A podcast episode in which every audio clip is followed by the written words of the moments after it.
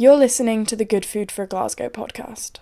For this episode, we're tying in with Challenge Poverty Week and looking at two Glasgow based projects that are working against food poverty and to improve food provision services.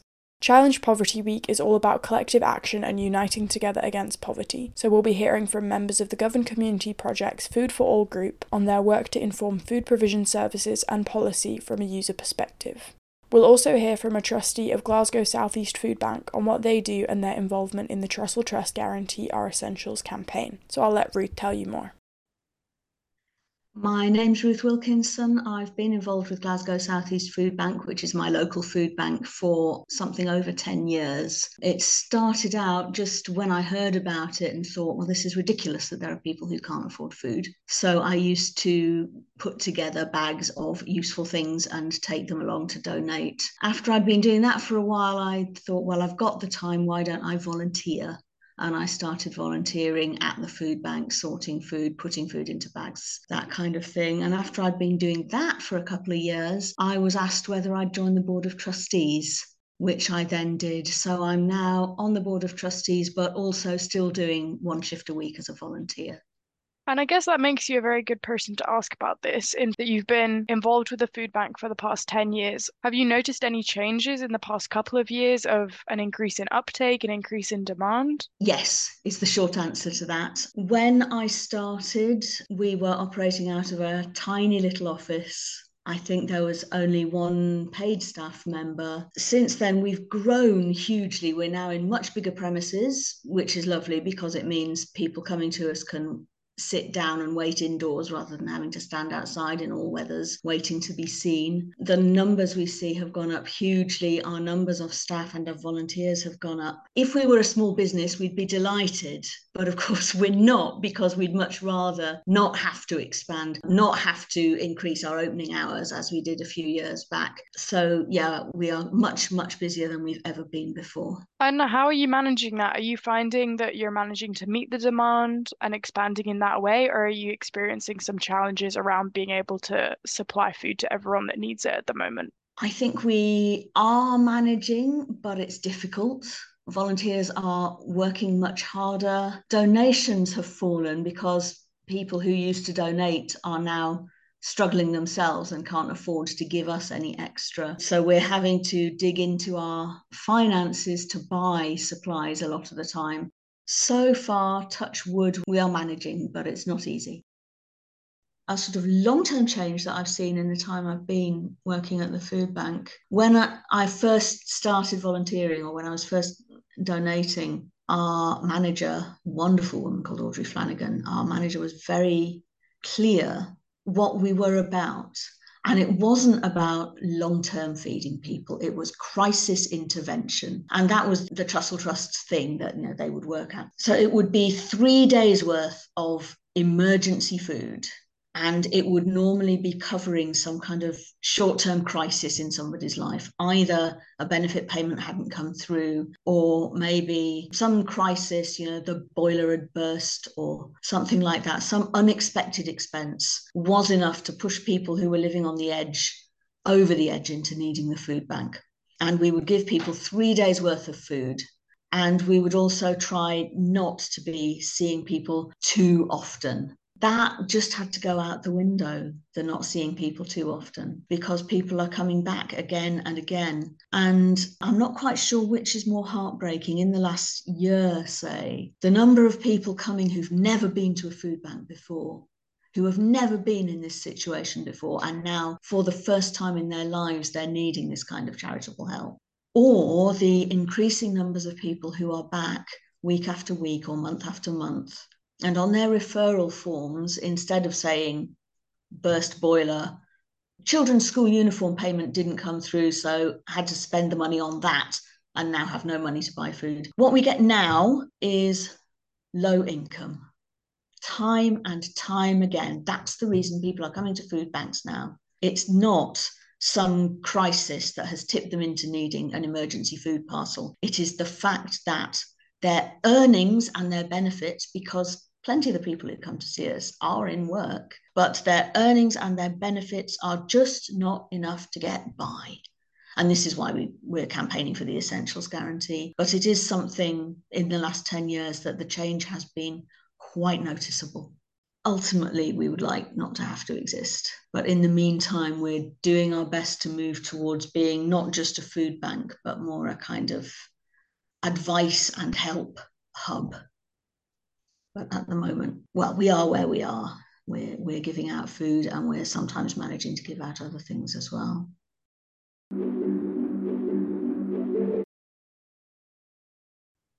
So, for this next section of the podcast, I'm joined by Fee from Govan Community Project and by a member of their Food for All group. So, first of all, would you be able to tell me a little bit about what the Govan Community Project is? So, as the name suggests, Govan Community Project is based in Govan. I guess it's a charity that seeks to support and empower and also offer advice to people who are navigating the asylum system. So, there's different services on offer at Govan Community Project. There is the advice and advocacy line, which really focuses on supporting people with their casework. And then we also have the communities team where we have a variety of different projects on the go. So there's a men's group, there's a women's group, we have a bike library, we do ESOL classes, we also have a homework club. And then there's also the Food for All project, which is the one that, I work on with another member. Okay, and maybe we can hear a little more about the Food for All project from the member that we have with us. Thank you very much. I'm a senior member of this group, Food for All project. First of all, I introduce, uh, I live in the Glasgow. I'm asylum system since uh, 2019. I've been here in, with family. So I joined this group to share my thoughts and my experience and my problem. And this group is made up for volunteer peer researcher with lived experience of the asylum process. As I have a asylum system, so I have a very great experience. How is it issues to face a new asylum seeker? So I share my experience and other group member as well to share the thoughts and ideas. The group uh, uses participatory action research and co-production methodologies and focus on the particular challenges food insecurity present for people seeking asylum. As everybody knows, the living cost is too much high and especially asylum system they get a small amount of money and they are trust terrible situation how to buying a good quality of food so this research group is help out the people to find out the food banks and pantries and they also Govan community project provide the food watchers to get easily access to foods in pantry shops without any cost with the family. So I'm very happy to be a part of this group as a member. So this is an introduction of this group.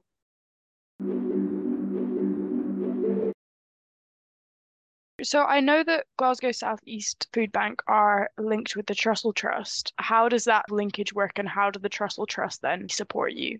First of all, it's good to be part of the Trussell Trust because that's a recognised name. So if people are wanting to donate to a food bank, it might well be that the first place they'll go is the Trussell Trust. In terms of what we get from the Trussell Trust, we get huge amounts of support from their staff, ideas of how to run the food bank. We get regular updates. We work quite closely with Trussell Trust staff. The main thing at the moment is the Pathfinder project, which is all about managing the transition from being a food bank to a cash first approach because it's so much more dignified and empowering for people actually to have enough money in the first place, not to be given food parcels, but to have enough money to go out and buy exactly what food they want from the shop they want to go to. And we work quite a lot with Trussell Trust people, and they are wonderful and very helpful. It's interesting what you're saying around the transition to taking more of a Pathfinder approach. What does that look like on the sort of day to day basis as that transition kind of happens, as it's going from food parcels to suddenly signposting people to other things? Is that something you've started to implement and shift already in your work, or just that you're sort of preparing as the Scottish Government change what their approach is? We are just starting to. I guess what I'd say is it's not sudden. We're doing it gradually. There's parts of it which are already working and other parts which which are still to come. For example, what we have in our food bank, and I know a lot of food banks have this, is as well as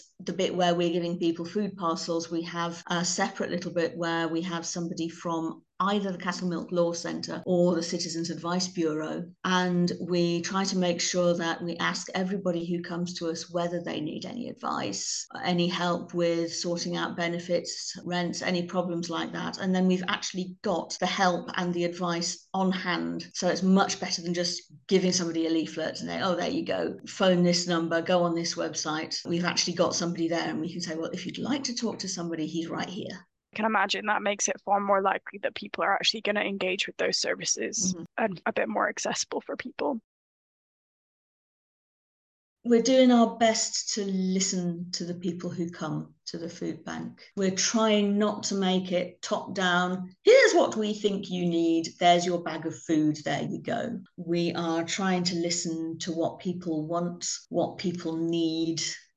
So that's things like making sure that the food we give them is culturally appropriate. We always make sure that we have, for example, bags packed and ready which meet the criteria for being halal, so that if we have clients who need that. So we're not giving them meat they can't eat, but we are giving them, you know, pulses and that kind of thing that they are more likely to want to use. We did a listening exercise a while back with our Roma clients working with a local charity, which is one of our referring agencies. They work with Roma families. And we went to that charity and had a couple of drop in mornings where people who had used the food bank could tell us what were we doing well, what were we not doing so well, what changes would they like us to make if we could. And some of it was really simple. The vast majority of our Roma clients aren't interested in tins of Heinz soup. So we stopped putting soup in the bags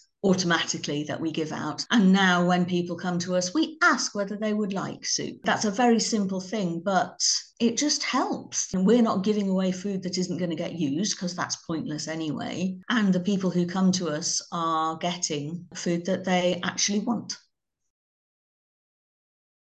I think what is very helpful is that being in the Trussell Trust links us up with other food banks all over the country. We work pretty closely with the other Glasgow food banks, but there are also fairly regular workshops where, for example, all the Scottish food banks can get together, and sometimes there are nationwide ones. So we can swap ideas, we can talk about problems, we can see what other food banks are doing, get ideas from them, give them input of things that we've done. For example, we're in Govanhill, we're in quite a ethnically diverse area, and one of the big issues for us is that quite a lot of the people coming to us don't have English as a first language. So part of what we have had to do is to work with other local charities, and we now have two translators who are with us whenever we're open. One of whom, oh, an absolutely amazing young woman who speaks something like seven languages. She speaks Farsi and Arabic and I forget what else. And then we have somebody else who speaks Romanian because we have quite a lot of Roma clients being where we are. But there are other food banks in Scotland where that's just not an issue at all. And they've not thought about it, but they have other issues and other problems. So it's very interesting sharing information. And the Trussell Trust facilitates that and helps us to work out what we need to do.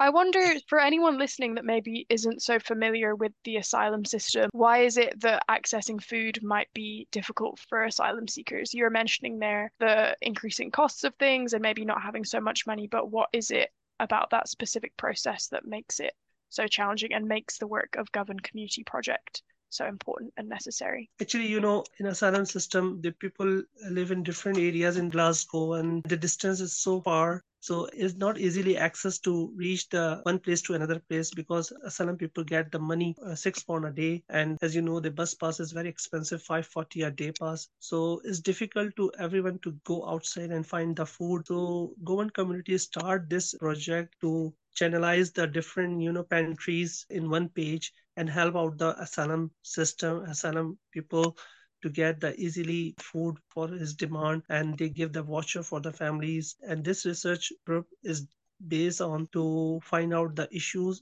highlight the challenges and then expose in front of the government sites to find out and to resolve this issue. The group has also in the past worked on a resource which anyone can look at online. So it's on the Dignity in Practice website. And there, the group members put together a resource which was like a series of activities that people can do to reflect and also try to experience some of what it's like to be in the asylum system and trying to access food. So there's some images that were made that highlight the kind of everyday oppressions and struggles of what it is actually like to, you know, arrive at a food bank, to have to stand in a queue, to have to interact with staff members there. It's a really great resource that the group has made that people should definitely go and have a look at because I think it highlights a lot of these access barriers that maybe people don't frequently think about. And again, a lot of those barriers are very specific to people who are also experiencing the asylum system. Maybe it's hard for them to access foods that link them to their home, and it's a very emotional process to try and get access to those foods. And it's hard when there's some basic things missing, like there's no understanding of what halal food is or what kosher food is, or this basic information that I think food providers should know is sometimes not there. So the group has definitely done a lot of reflecting and and they're really the experts in this and there's already resources there for people to look at. I can add one thing. Our core value is to respect the dignity and give the equality collaboration with different organization respect and trust and integration. Because without integration we cannot achieve the goal. And all the team member of the Govan community project that help in the research work like fee and other group member philippa is uh, in charge of this group and they help out and they highlight the issues and give confidence to us to share our thoughts our ideas to help out the other people. New asylum seekers can educate easily and to understand the issues. So we try our level best to resolve these matters through this project it's really great to hear that you're starting from centering the perspectives of the people that are actually using the services and that this group is formed mainly of people who are, as you say, experts by experience. When I first heard this term, it was in relation to your work and it wasn't a term I had heard before. How would you describe an expert by experience and what is the importance of centering experts by experience in these conversations yeah actually experience because we are in asylum system uh, last five year and we face uh, lots of issues lots of problems. So through this research group we share our problems our ideas and our thought and our experience and they understand what is the reality in the ground site. Actually we day to day basis visit different areas to find the food through food banks any other pantries and if we get any issues in the food bank and any any other areas we highlighted with the group to merge together the issues and then try to resolve. As we said we work with the workshop and to educate the volunteer people how is important to respect the asylum seekers. They are already under stress under depression. So if you help out the people because some people do not understand english. So they have english barrier issues. So we try to this uh, problem to educate the volunteers those who have worked in the food bank and the pantry shops to understand the asylum seeker what they require what they demand. Uh, some people need uh, halal food some people need a uh, cultural food. So as most of the food available is tin food and packed food and some people require uh, fresh vegetable foods and the culture foods. So they demand how they create this demand. So the volunteer is educate about the new society. People come in this society and availability of this product to make the food what they required. So we share our experience. Like i'm from asian country. So i share what we use daily basis and other people like african people share what they used on daily basis and and also the arab countries different uh, product uses. So we share our culture food and then they volunteer and those who work in the food bank they understand what kind of food they require so some people very happy after the demand they arrange the food and they get easily and they make his own food. So this is my thoughts. I share it. The expert is very important and our voice is very important. So through this project i am very happy some pantry shops and food bank understand the culture food what kind of culture food the asylum seeker required that's my answer for your questions I guess just listening to you is really nice to hear about how I suppose sometimes the people making decisions or shaping these processes aren't the people who have that experience of using the system. And so it's really great to hear about all the work you've done and breaking down this idea of who is an expert and who gets to have a say in how these systems are shaped or what is expertise. So it's really nice to hear about how that's been deconstructed in all the work you're doing and yeah really valuing the knowledge that the group holds to talk a bit more about your involvement with the Trussell Trust in thinking about Challenge Poverty Week and that collective stand ties in really well to the Guarantee Our Essentials campaign that the Trussell Trust have been running and that I think you're quite involved with in Glasgow. So if you could maybe just explain a bit about what the Guarantee Our Essentials campaign is. Well, this is a campaign that was launched very recently by the Trussell Trust in partnership with the Joseph Rowntree Foundation. They did the research and they reckon that once you've accounted for housing costs and council tax, the average person needs something like £120 a week for food, fuel, clothing, toiletries, that sort of thing. What they actually get on universal credit is £85 a week. So that is a shortfall of £35 every single week just to afford the basics. And one of the other things that they've found in their research is that if you go out and ask people, should universal credit cover the basics of food, fuel, toiletries, clothing, then a majority of people say, well, yes, of course it should. It's something like three quarters of people think that universal credit should be enough to cover the basics. So the campaign, it's about raising awareness of the fact that universal credit falls short by £35 a week, but it's also about making politicians aware and trying to get the idea of an essentials guarantee into every single political manifesto in the general election, whenever that may be. And there are three aspects to this guarantee. One is that it needs independent assessment of how much somebody needs per week. The next thing is that universal credit must be set at that level, at that minimum level. And the other thing is that there must never be deductions to universal credit which take it below that minimum level because at the moment either because of the benefit cap or because of repaying debts to government, like the fact that if you get universal credit, you have to wait six weeks for your first payment. So you can then borrow some of it before it actually comes through. But at the moment, there are people who are getting way below even what's set at the universal credit rate because they're repaying debts or because of the benefit cap. And that's not right because you know, a safety net is not a safety net if it's got dirty great holes in it that people can fall through. And at the moment, that's how things are. A very simple example in Scotland of how getting the political will to make these changes really works. And that difference is the Scottish Child Payment. £25 per week for every child up to the age of 16. There is no benefit cap, so it doesn't matter how many children you have, you get Scottish Child Payment for all of them. We've still to get the exact figures and crunch the numbers in our food bank, but anecdotally, what we are seeing is that since the Scottish Child Payment came in, we are seeing far fewer families and the vast majority of the families that we now see are maybe asylum seekers or people with no recourse to public funds. So it's the people who can't get the Scottish Child Payment who are still having to come to the food bank. And as I say, we've not got exact figures yet, but that is basically what we're seeing. So it's very, very simple. Give people money,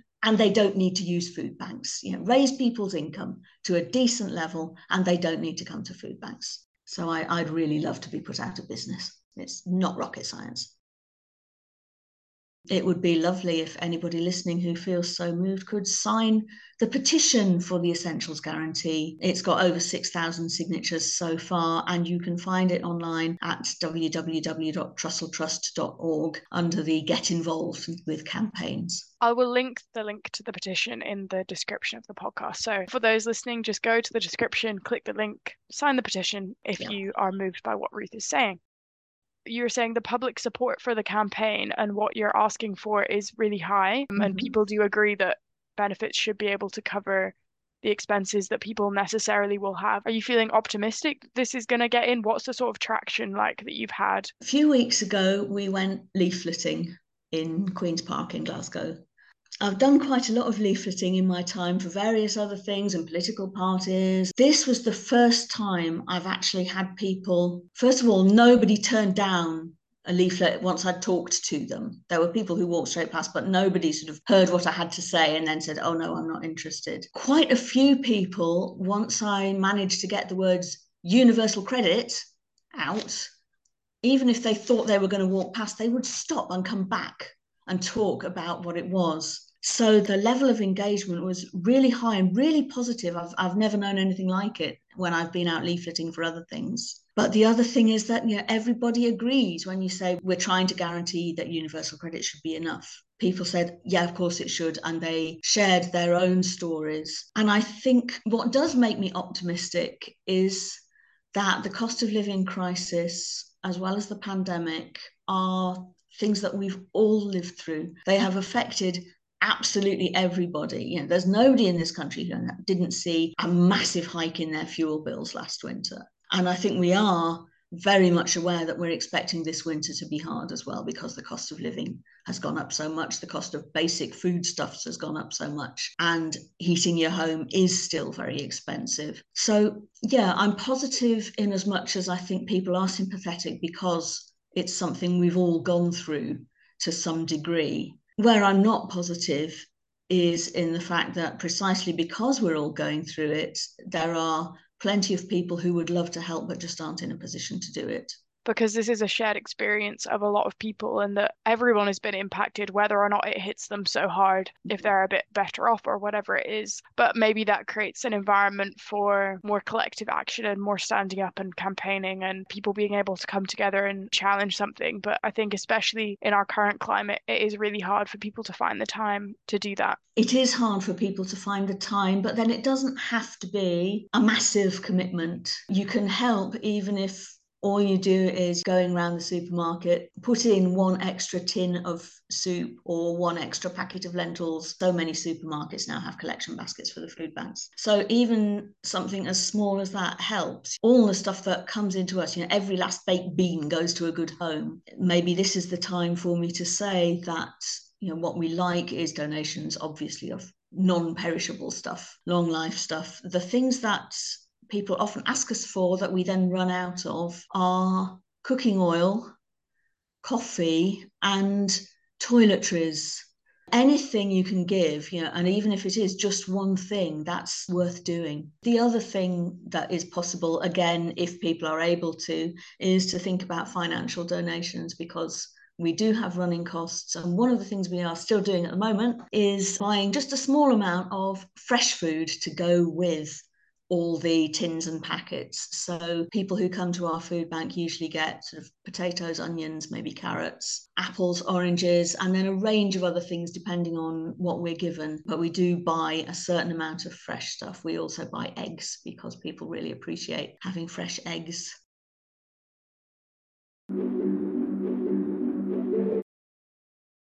I guess looking forward and maybe thinking about either in the Food for All project or Govan Community project as a whole, what is your your hope for the future and how maybe this collective voice can be used to shape things or to change our food system? In terms of what the group is doing next, right now the group is putting together some educational resources and also a workshop series that we are then going to deliver to people who run food banks or pantries. So in our immediate future, like in January, the group is going to be reaching out to current services that are out there and we're going to be offering people a chance to reflect on how they're delivering their services and bringing that expertise that the group holds to the people who are actually going to need it in their daily interactions or their kind of daily way of running pantries. So that's an immediate thing that we're doing. I guess in terms of like the legacy of the project, because the project has been funded by the Scottish Government, but it is in its final year. It's been like a three year project. I guess I would hope that they would recognize the way that the asylum system very much interacts with food poverty and access to food. Because I think some of the current ways that the government are thinking that they want to go in terms of trying to prevent the need for food banks, like a lot of the support that they're offering instead is cash based support or you know, an increase in public funds and whatnot. But the reality for people in the asylum system is that a lot of them don't have access to public funds. A lot of them don't have access to digital devices. It sounds as if some of the current strategies for trying to reduce the need for food banks would still isolate and discriminate against people who are in the asylum system. So I think that's the biggest thing that I would hope the project would draw attention to is that it's not possible for everyone to kind of make this shift to receiving cash based support because already there's lots of restrictions on people accessing that that are already going through the asylum system. So, yeah, I guess our project is quite a delicate balance of we're trying to improve the way that food banks are working, but also we should live in a world where food banks don't exist. So, I guess we're trying to get that balance of recognizing that they're not functioning properly now and seeing the importance of all of our group members really taking the lead on like striving for that change in how they're currently accessing food. But yeah, I guess definitely some other longer term visions hopefully will come into play in the next few years as well. I think we perfectly explain about the collective voice means because voice is very important to understand everyone and actual lived experience people can share the thoughts and ideas so they perfectly affect on the end user like end user who's, who's using the product and also the effect on the government sector because through this organization we share our thoughts and our experience and then highlight in the media side what is actual ground reality these problem occurring through this system. So most of the msps and mps visit different food bank and pantries but they don't know day to day basis what is the issues. But through this organization we highlight the problems and then these problem going forward to the government side to understand what is the actual issues and how to resolve this problem. And through these workshops and the project research we find the problem and we find the solution. What is the solution? Through this project we find so many outcome and we educate the people. So I think our collective voice work very perfectly to resolve these issues uh, on daily basis. I'll definitely include links to everything that you do in the description of the podcast so people can find the different resources that you were mentioning. But yeah, just if there's anything else from either of you that you'd like to emphasize before we finish. I think in our group, there is no discrimination. All are equal. We cannot see who is African, who is Asian. We all are equal and we respect everyone. We have different culture people to share our thoughts ideas. So respect and dignity is very important. So our main focus area is respect everyone give authorities to share ideas and respect and integration. This is the main key our aim mission of this project Thanks to my guests for taking the time to tell me about their work. I really encourage you to check out the links in the description of the podcast and learn more about what they do and support them if you can. Thanks for listening. Thank you. Thank you very much for inviting me.